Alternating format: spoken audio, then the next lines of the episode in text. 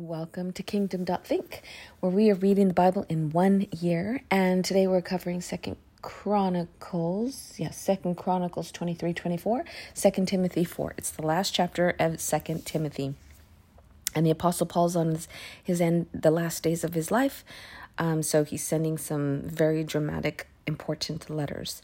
But for right now, I'm in Second Chronicles twenty-three, and you know, I always think of Chronicles as like a summary, which we've already read so much detail about the past. And so Chronicles feels like, well, it is. It's it's giving a chronological description of what happened of the past.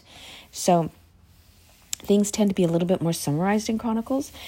Now, but when you're reading it, sometimes it happens so quick that you get kind of confused or frustrated with good guy, bad guy. He's a good king, bad king. And this hap- it like things happen so quickly in Chronicles as opposed to when we read it before.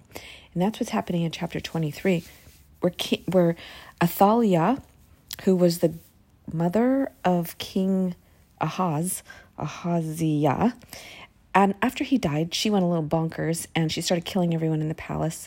Well, her sister took one of the king's sons, which is her grandson, took him and hid him with the priests in the temple. And so he was raised with the priests in the temple up to the age of seven years old. And then at seven, he was anointed king. And they had a big celebration. And then when she went and said, "What's going on?" they captured her and put her to death. Um, and he was a good king. He did good in the eyes of the Lord. Um... Okay, he did good in the eyes of the Lord. And so you're happy. You're like, oh, yay, good guy. He was raised by the priest, Jehoiada, I think his name is, and he was a good guy. Until, oh, don't you hate that? Until the priest, Jehoiada, Jehoiada, died at one hundred thirty years old. So they were good, and King Joash was a good guy until basically the man who raised him died. And then he became a bad guy. He was so bad that he even killed Zechariah, had Zechariah killed. The Spirit of the Lord came on Zechariah. So, so he allowed idol worship to happen again. King Joash. And then Zechariah, the son of Jehoiada, jo- the priest who raised him, Um, he stood before the people and said, "This is what the God has what God has said. Why do you disobey the Lord's command? You will not prosper because you have forsaken the Lord. He has forsaken you." And then they had him, and then King Joash had him killed. And then, so that meant God looked away, and then they were invaded, and they were taken over. And um, King Joash was actually not killed in the war. He was killed in bed. He was very wounded. He was just very wounded. But then his own people killed him because they were so upset that he killed Zechariah. So they got back at him and killed him, which I don't understand why the people who invaded didn't kill him and left him to live. Who knows? That's what happened. That's what I mean. Chronicles, it, it summarizes so quickly that you have too many questions like, well, what happened here? And why was he left to live? And remember, it's more of a summary. You have to go back and into the previous books and go a little deeper to, if you wanted to know more details. Um, moving on to Second Timothy four. It's the last chapter. And I'm just going to read some of it because, like I said, Paul is always full of so much wisdom. It's sometimes hard to read. It's hard to summarize what he is saying. In the presence of the Lord and of Christ Jesus, who will judge the living and the dead, and in view of his appearing and his kingdom, I give you this charge. Here's the important part.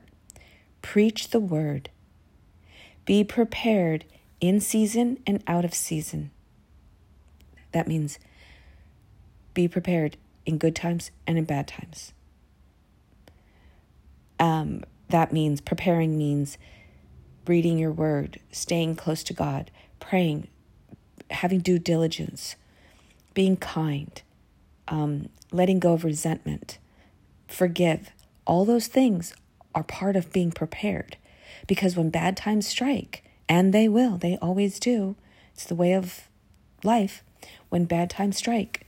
If you still have resentment, if you still have guilt, if you still have um, laziness, and you didn't work and you didn't prepare, then the hard times will be almost impossible, could essentially take you out.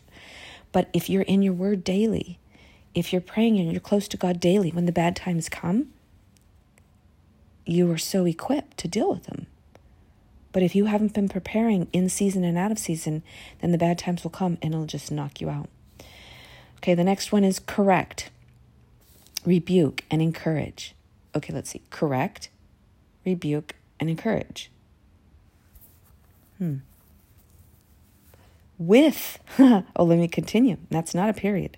With great patience and careful instruction.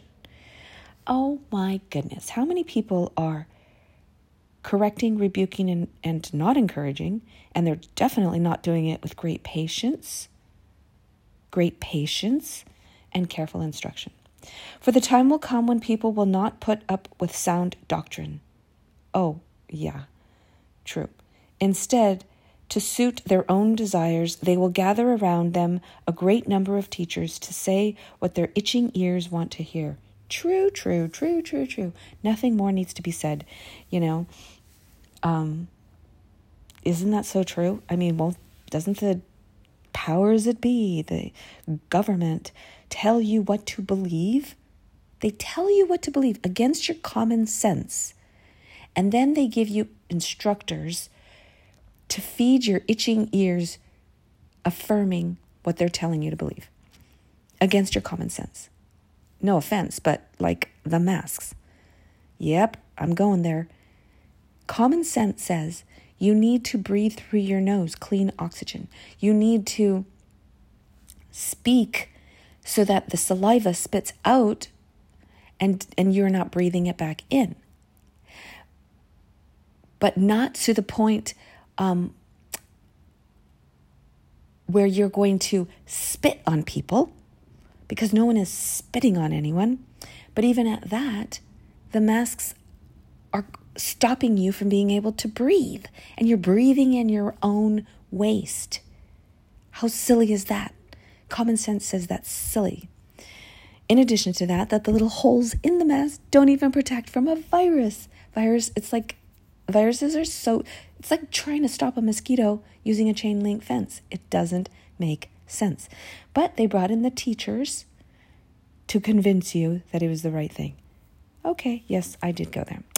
They will turn their ears away from the truth. Yes, yes, yes. And turn aside to myths. Yes. But you keep your head in all situations, endure hardship, the work of the evangelism, discharge all the duties of your ministries. So he's giving the last charge to Timothy on how to lead the church. So good, right? And then at the very end, he's just talking about, um, you know, his final greetings, his farewell. But I just kind of want to, it says preach. I want to kind of go back one more second so that you can preach the word, be prepared in season and out of season, correct, rebuke, and encourage, with great patience and careful instruction. So if you can't do it with great patience and careful instructions and encouragement, don't do it. You're not equipped. You're not equipped to to give instruction or correct. But if you've been in the Word and you've been praying and God's working through you and you are practicing your patience and you... And what's the crazy part is when you're in the Word daily and you have cleared your heart of guilt, shame, uh, resentment...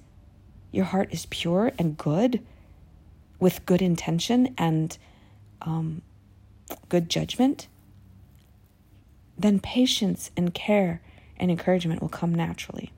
Isn't that crazy how it works?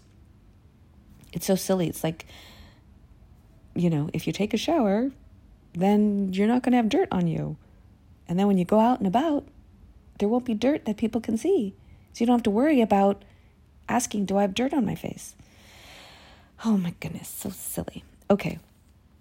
For the time will come will people not will will not put up with sound doctrine. That means they won't listen to common sense, good judgment, and sound doctrine.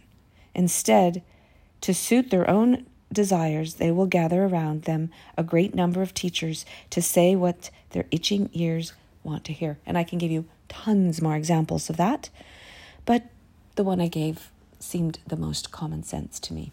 So there you have it, my friends. That was Second Chronicles twenty-three, twenty-four, and Second Timothy four, last chapter of Timothy, which means tomorrow we do the book of Titus.